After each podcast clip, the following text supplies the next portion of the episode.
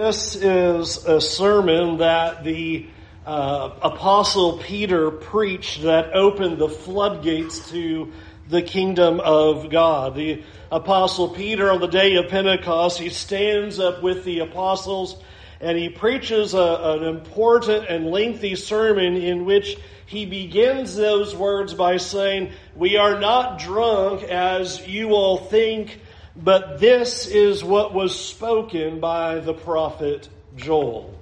And then he goes about quoting from Joel and then explaining exactly what the prophet Joel was saying. And so this passage in Joel 2 uh, is critically important for our understanding because the prophet speaks of these things in such a way that the apostle Peter could come along in the first century and say, this is what we've been waiting for. This is everything. This is the arrival of the promises of God, and that's what you've seen. And it is now being poured out, and then is a description ultimately of what the Christian age was going to be about.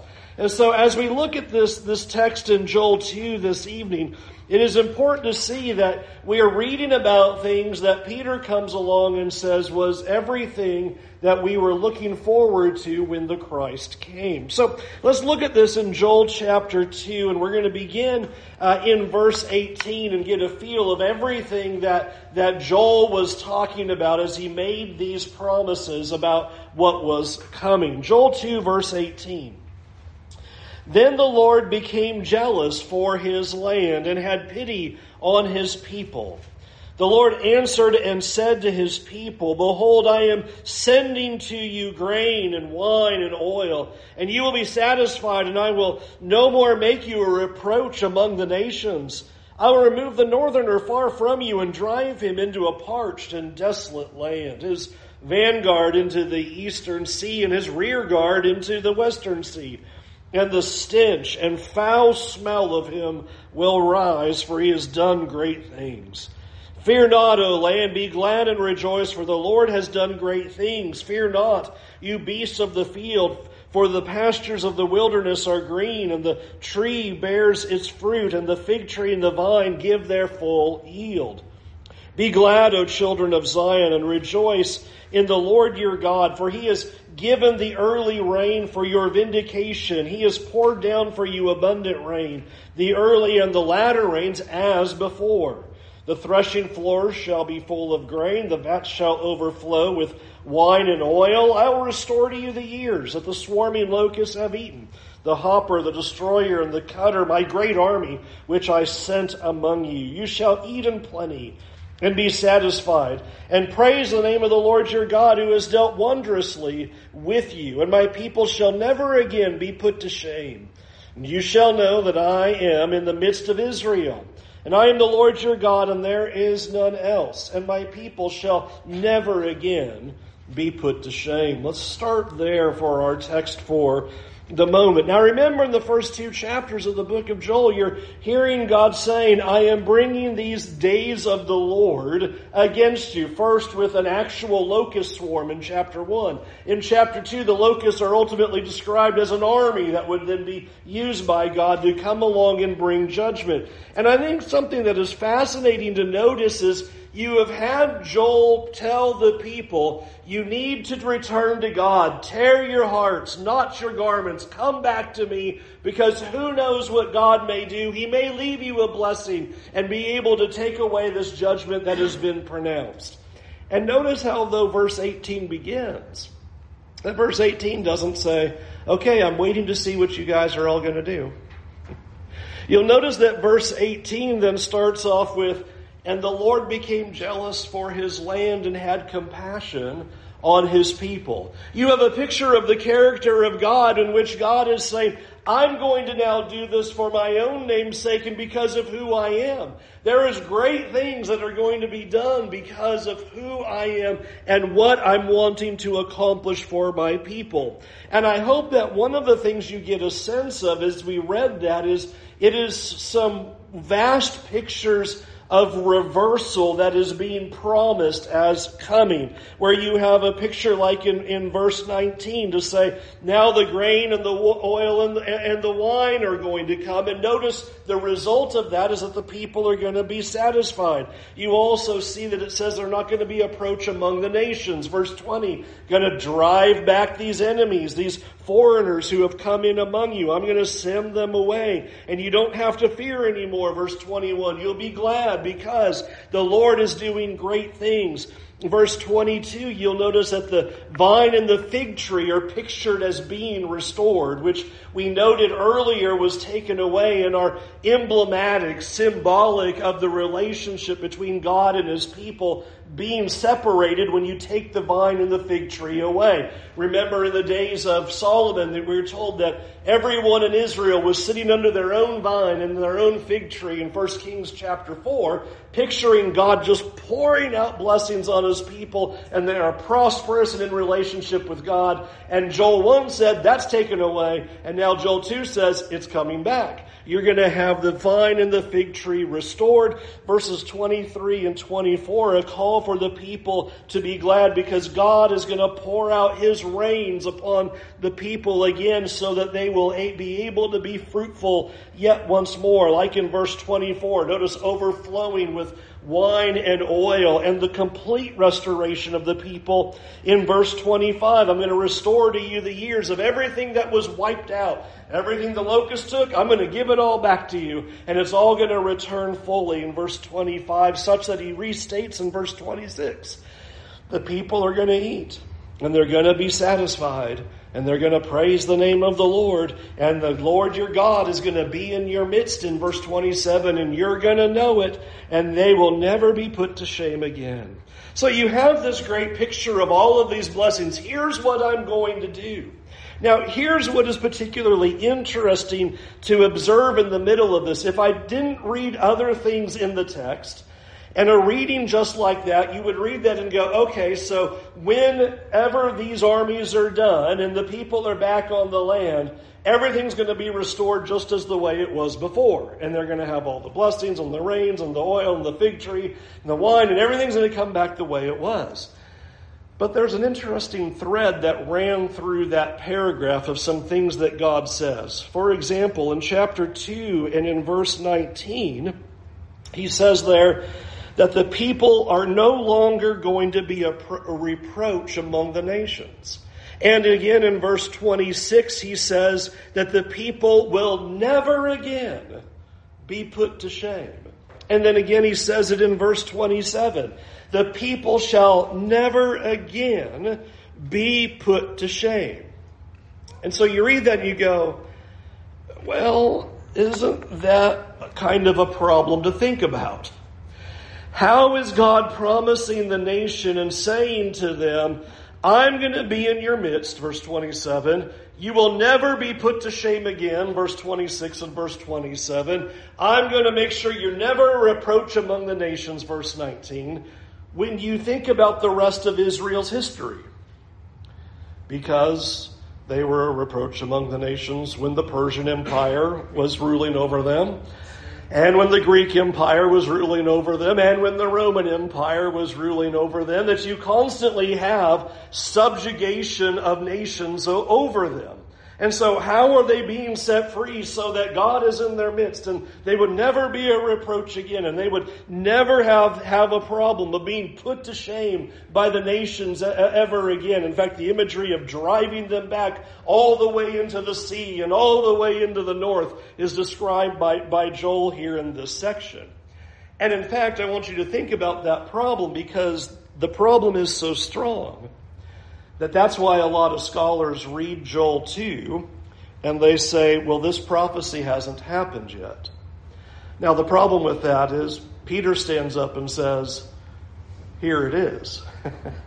Peter stands up and goes, It's happened. This is what we've been waiting for. These are the promises that God has, ultimately given. And so it is important to then be thinking about, well, when exactly is this happening? When is God pointing to, in particular, that Peter can stand up and say, well, this is what was spoken of by the prophet Joel. So I want you to hold that in your mind as you're thinking about these pictures and these promises. But clearly, one of the things that we are getting a sense of by reading this paragraph is that God was not looking for putting the physical restoration of all things back into the physical land but is using this imagery as a way of a restoration that God is going to bring about to his people. And he's using the imagery of everything that was stripped away from them and saying, I'm giving it all back to you so that you will overflow in them. And did you notice the repetition of, and you're going to be satisfied? You're going to be able to rest in God and be satisfied and have everything that was taken away from you. It's ultimately going to be restored. Well, the big question then that I think the people who would have heard these words would be, well, when is this going to happen and how is it going to happen? Well, Joel wasn't done. Listen to verse 28. Joel 2 verse 28, and it shall come to pass afterward that I will pour out my spirit on all flesh.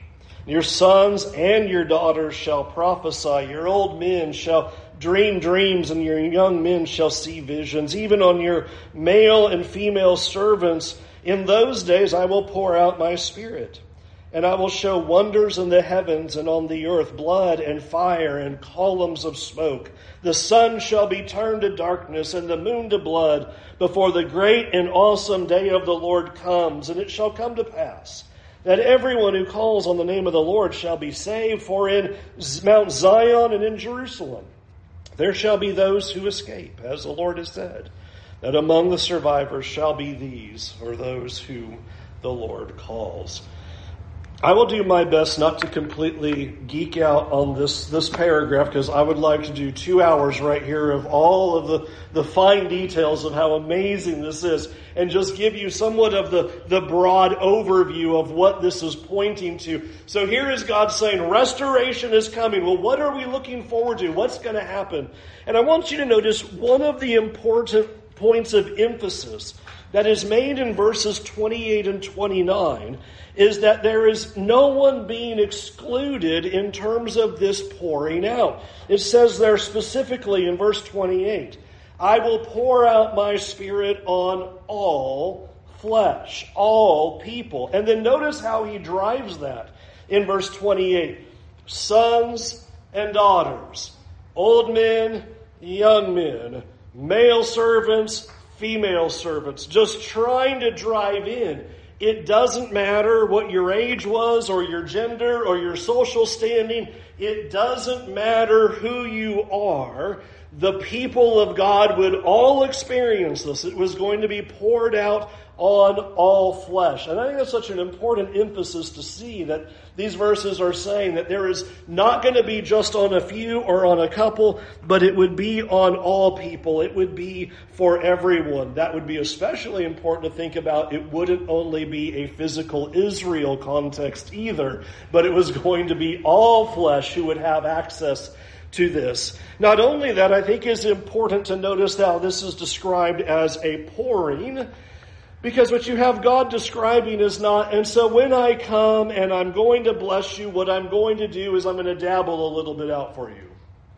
No, it's described as a pouring out, an overwhelming, that God is not going to just slightly bless his people, but this is going to be an overwhelming blessing of God's people that's going to happen when the Spirit comes. And that blessing will be so great that that's what this paragraph is talking about.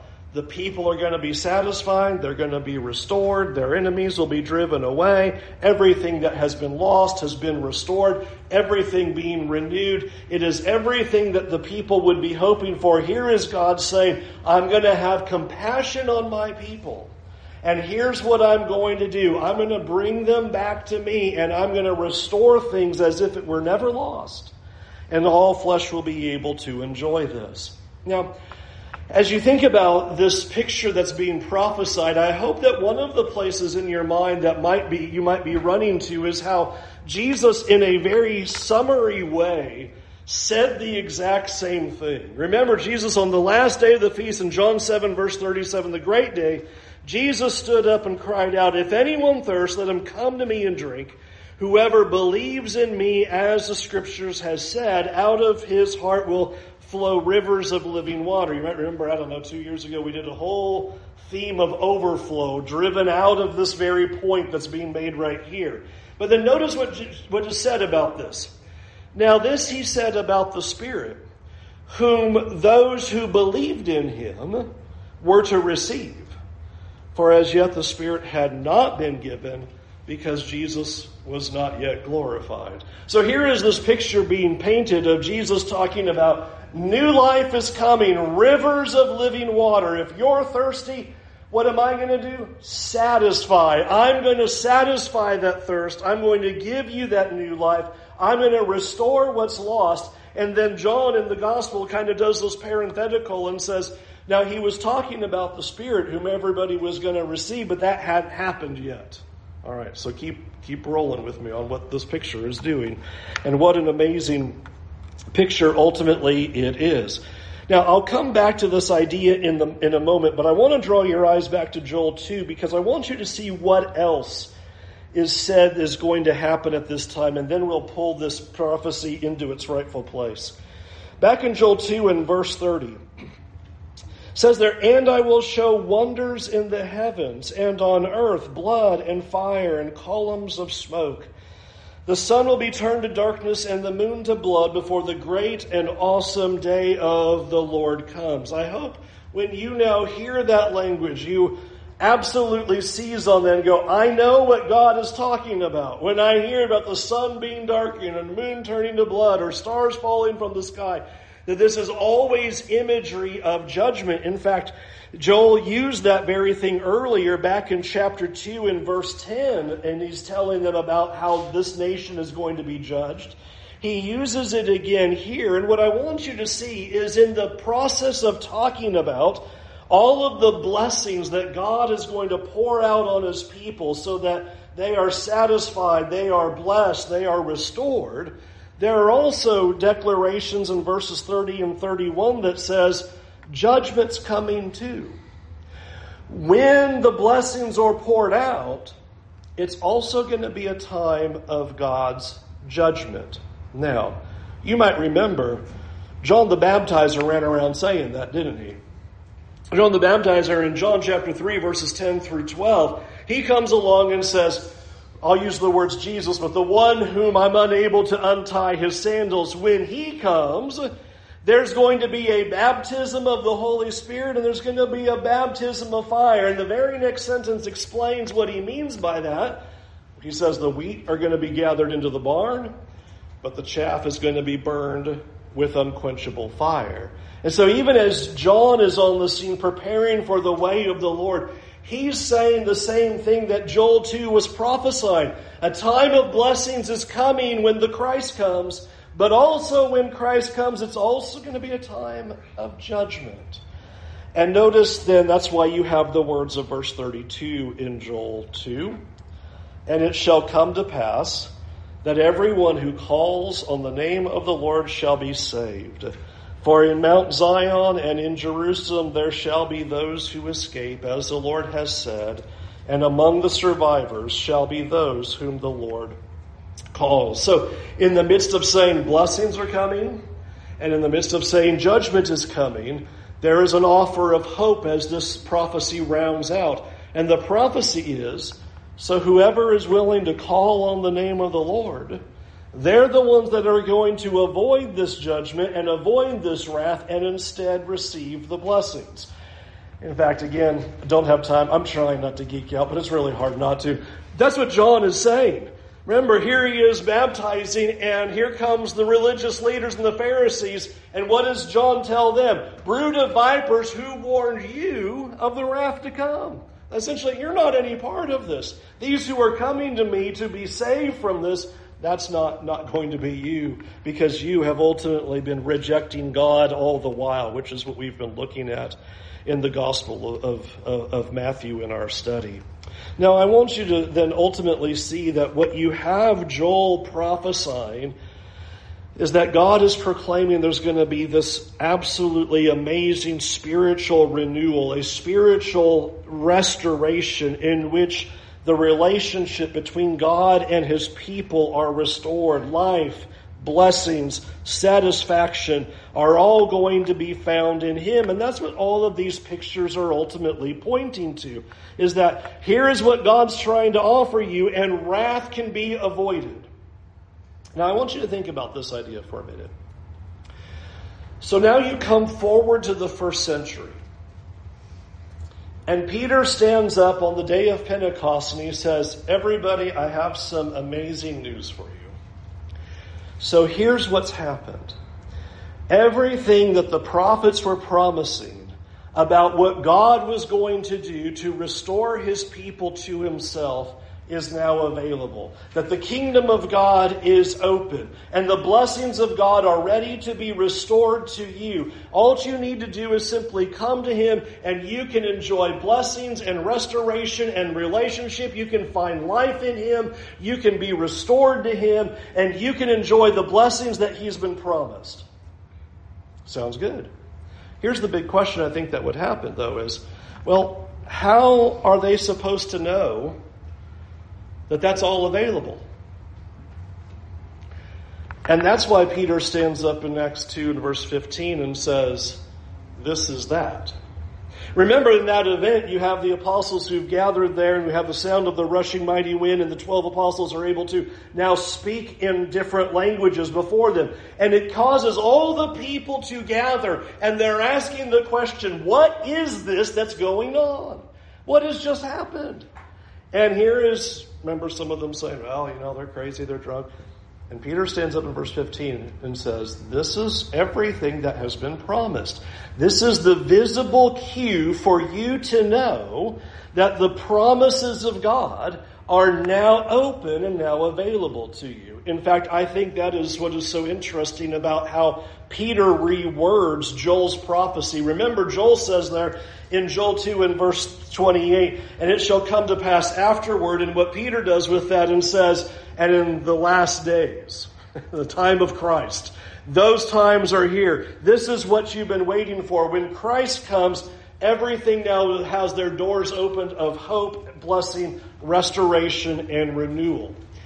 And what I'm going to do here for the next couple of minutes is show you how this prophecy is ultimately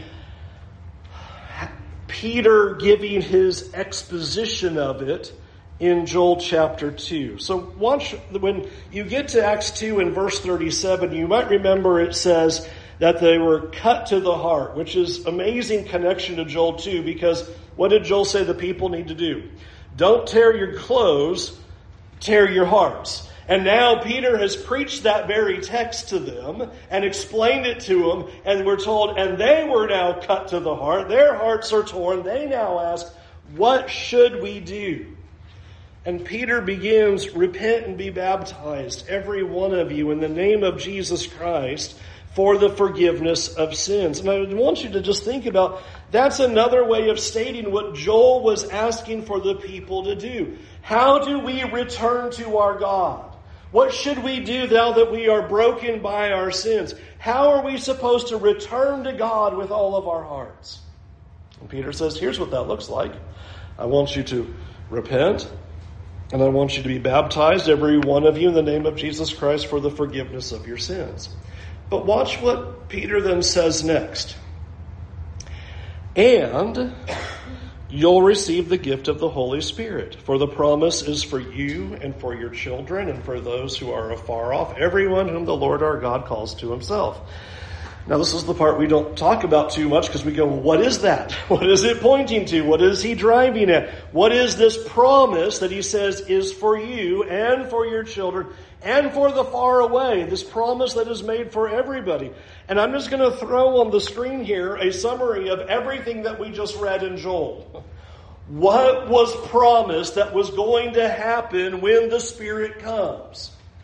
You will be satisfied in God. God is going to deal with your enemies. And what enemies did he really is he driving at? Satan, sin, and death.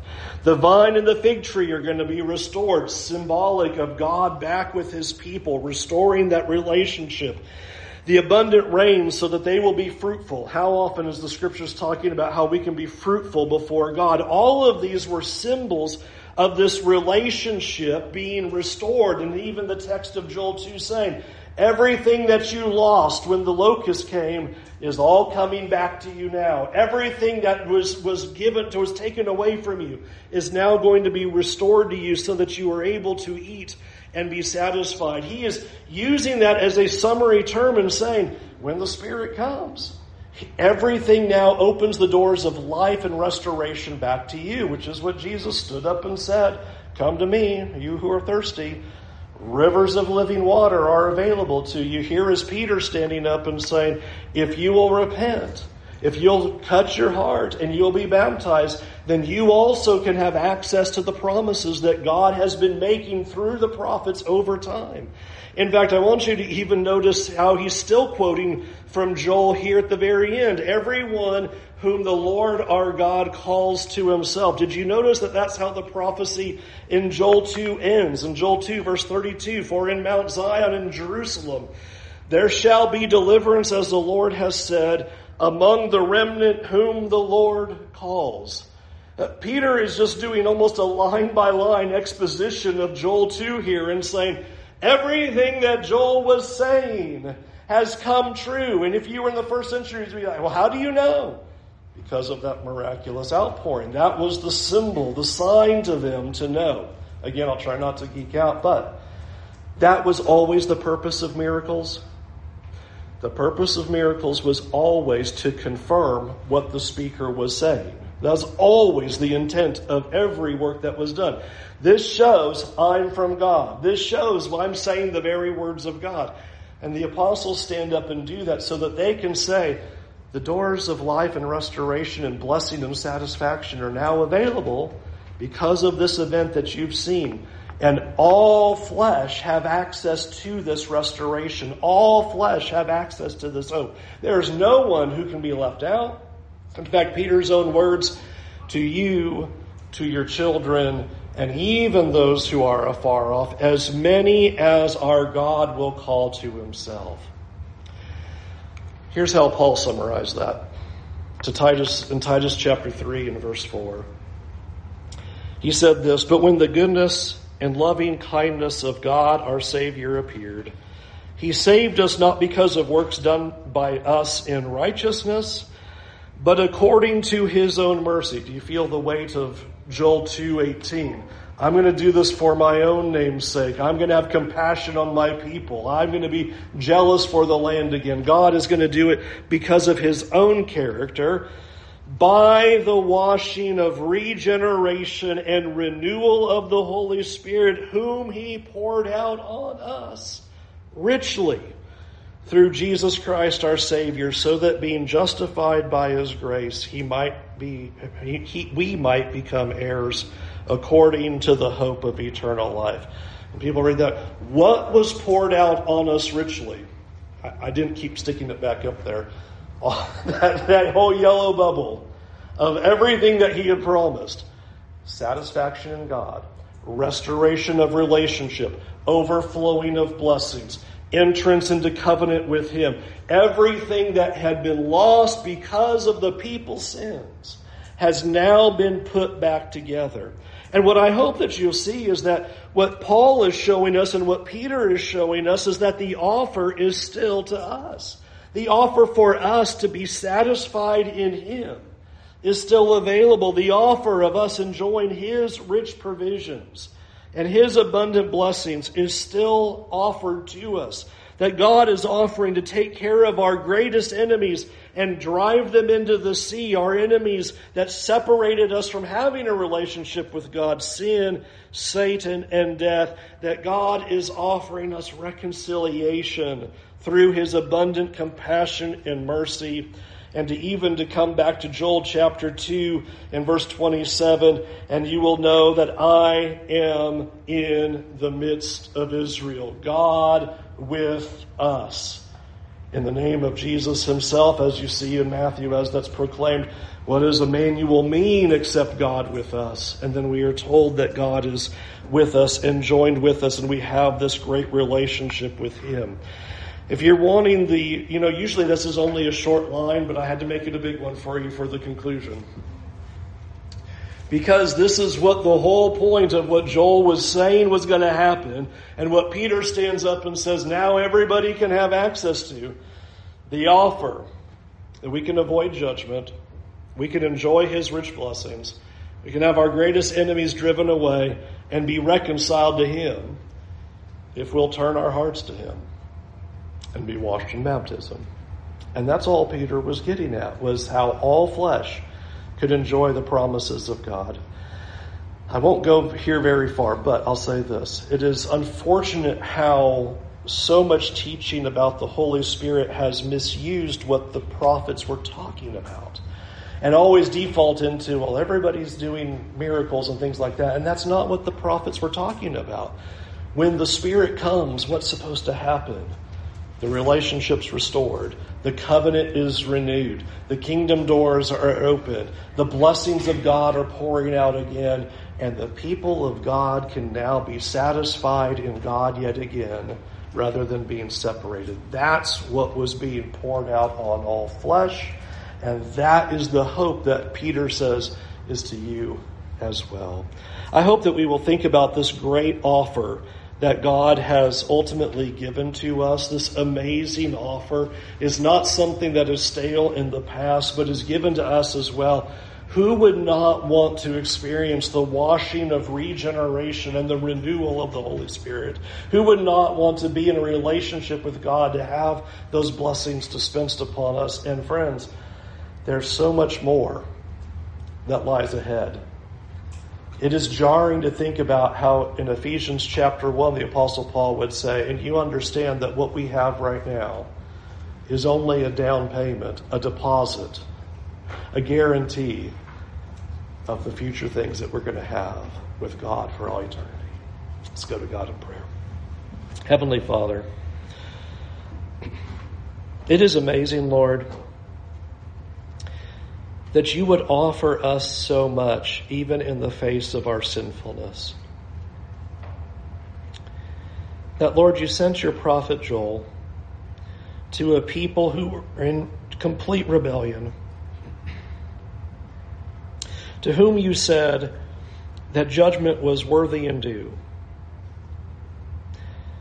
And yet you still said, because of your own character and your own compassion for your people, you would offer for your people to come back to you. Lord, thank you for your amazing mercy. Thank you for sending your Son that makes it possible for us to enjoy a relationship with you. Thank you for sending your Son so that we can have the blessings restored, that we can have a covenant with you that we can call you our Father and that we can be your children.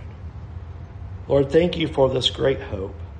And I pray, Lord, that this salvation will never be taken for granted in our hearts, but that we will always live our lives in light of the hope that lies ahead as well as the salvation that we have now. And help us to see the rich blessings that you've given to us. And we thank you, Lord, that one of these great blessings is that we can speak to you and pray to you like this. And we thank you for the rich blessing of the forgiveness of sins. And so, Lord, we confess our sins to you and we turn our hearts to you. And we pray that we would live lives faithfully to you the rest of our days. In Jesus' name, amen.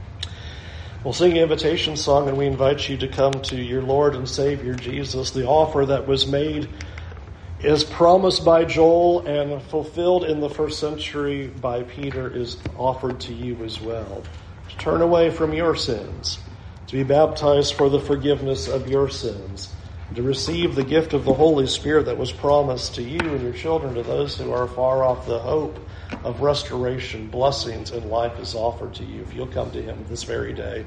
Won't you come now while, while we think about that and while we stand and while we sing?